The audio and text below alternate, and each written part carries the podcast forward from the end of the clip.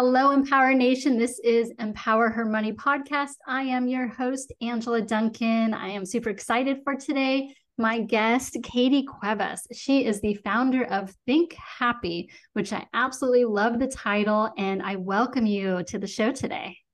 Thank you so much for having me, Angela. I am just, I'm very happy to be here. awesome, awesome. So tell us a little bit about your journey, your story, kind of where you started and how you got to today. Yeah, yeah. So, um, I I guess a little bit just about who I am personally. I live in Houston, Texas, with my husband. We have a two and a half year old daughter named Eleanor.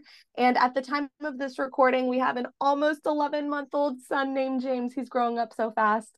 And of course, our golden doodle, Guppy, who is the glue that holds our whole family together. um, so that's a little bit about me personally.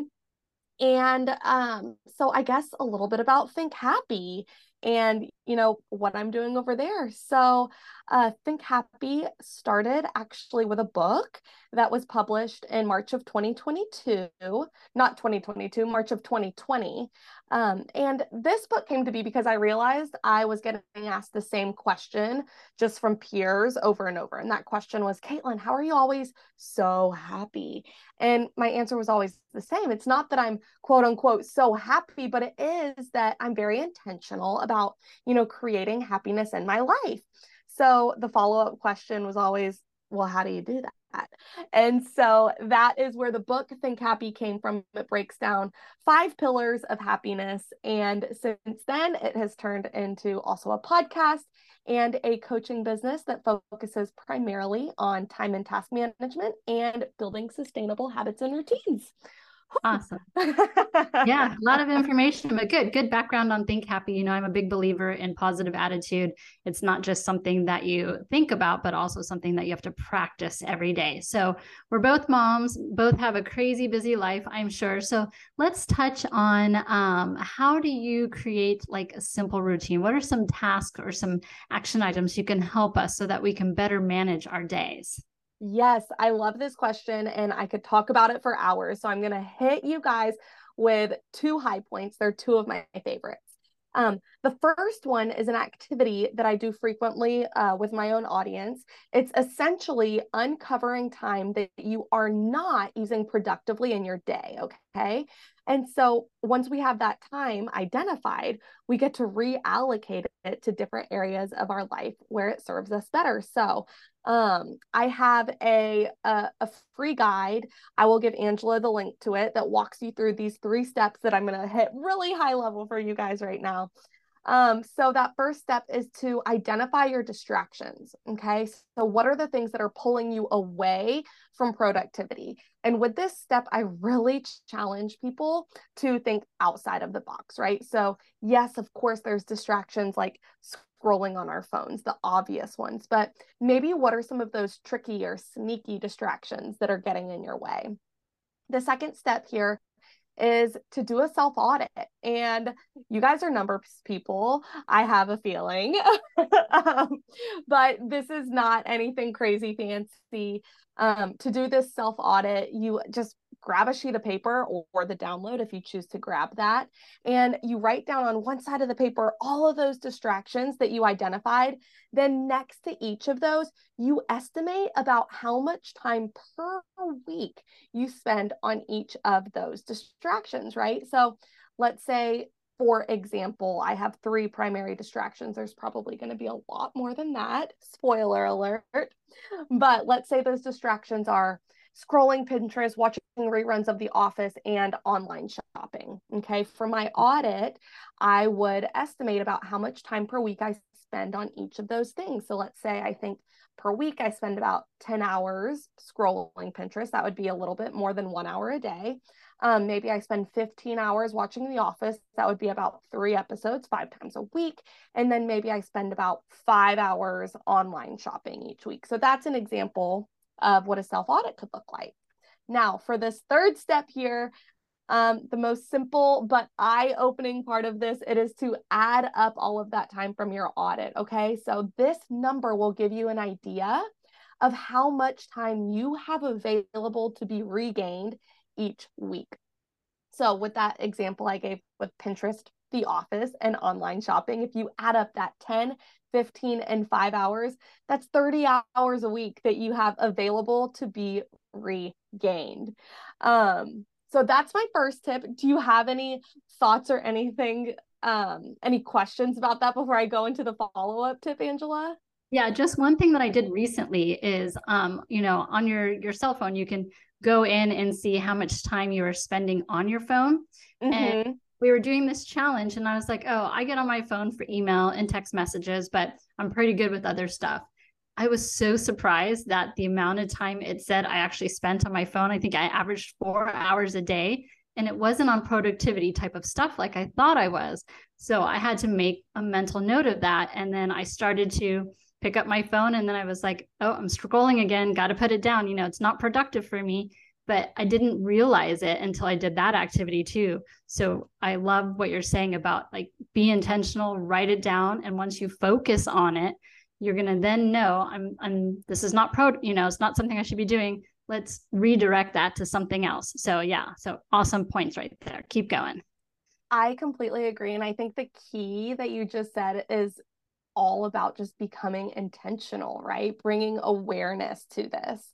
Um, so so yeah thank you for that example i also will do that activity occasionally just kind of like check in on myself you know how much am i really using my phone for productive things versus just kind of time waster things and it's always eye opening i feel like my jaw always hits the floor yes yes okay so my follow up tip is um, a couple of actual productivity strategies that we can use, right? So I like um, following up this first tip of regaining some time with this, you know, hands on ways you can be using this time you now regained, how you can be using it to best serve you. Um, so I have loads of strategies that I could share, but I picked my top three that I personally use in my day to day life to share with you guys today. So, the first one is um, to start with a daily to do list, but the main part of this one is to make your to do list before you're actually ready to start tackling it. So, my thinking behind this is when we sit down, we're ready to start tackling our to do list. That's our A game frame of mind, right? We don't need that A game to make the to do list. Let's already have the to do list so that when we sit down to start checking things off of it, we're using our A game for actually checking things off the to do list. Now, um, the second strategy that I use is to highlight or star your top one, two, or three highest priorities for the day. Okay. And this does not have to necessarily be the first three things that you do. Um, but if you're unable to get anything else done on your list in, in one day, what would be three things that you would be pleased with accomplishing? Hmm. Um, and then my third one is to work in batches of three, four, or five tasks at a time. Um, this is not task batching, it's just working in batches. So I will physically, I keep a pencil by all of my to-do lists so that I can actually do this. I'll number items one through three or one through five um, that tells me the order I want to do things. Once I finish that batch, um, it's a great time, great natural time. Maybe if you're using a reward system to get up, take a break, stretch, stretch your legs, get a fresh cup of coffee, um, something like that, and then get back. I erase those first three or five, and then I renumber. Um, so those are my two my two suggestions for you guys. Identifying time you don't use productively and then some productivity tips. Awesome awesome. Now when, when you're making that to-do list um, would you recommend maybe putting something easy in there like make your bed or you know just a task that you know you're going to accomplish for the day so you can feel like i got something done to create some momentum i i think that strategies like that are are work for some people and don't work for others. So if that is something that drives you and, you know, kickstarts your day, gets the ball rolling, 100% yes. I personally am someone who likes seeing checks on my to-do lists. So I'm one of those weirdos that if I do something that's not on my to-do list, sometimes I'll write it on my to-do list so I can check it off. That, that drives me. Um, but it doesn't for everyone. So not, not a cookie cutter answer, but if it would help you, yes, absolutely do it. Good, good. You just validated me because I occasionally will do that too. Like, oh, I should have had that on my to-do list and I did uh-huh. it, accomplished it. So I'm gonna put it there anyways. Yep. Yep. love that. Love that. Those are some great tips and action items that someone could take away and and do today. And you know, just a little tweak in the routine could go like make just huge impact for them. So I love that. Um, I have a fun question for you. If you could have a super talent or superpower, what would it be and why do you choose that? Okay, you're gonna laugh at me. I think I would choose. I can't even say it with a straight face, but I'm dead serious. I think I would choose having multiple stomachs like a cow. And so I'm the person who, when I finish eating a meal that I just so loved, I want to start it over again. And I mean, my family loves food. When we go on vacation we we plan trips around food. We we're cooking all the time and i just love sitting around the dinner table and um, community and fellowship and conversation. And i just wish that i had multiple stomachs. I, I will say that that's a first but i get the, the analogy behind it. So you know um, I, i'm terrible at cooking but i love to eat. So i could see how you know the rewind of that meal and kind of re-experiencing that would be would be an awesome thing to do. So yeah. um, yeah definitely unique in that nature. Um so awesome awesome. You had mentioned earlier about the freebie. Is there somewhere that you know if our audience wants to get in touch with you can they reach out to you um in case you know they're listening to this and driving and they want to grab that freebie?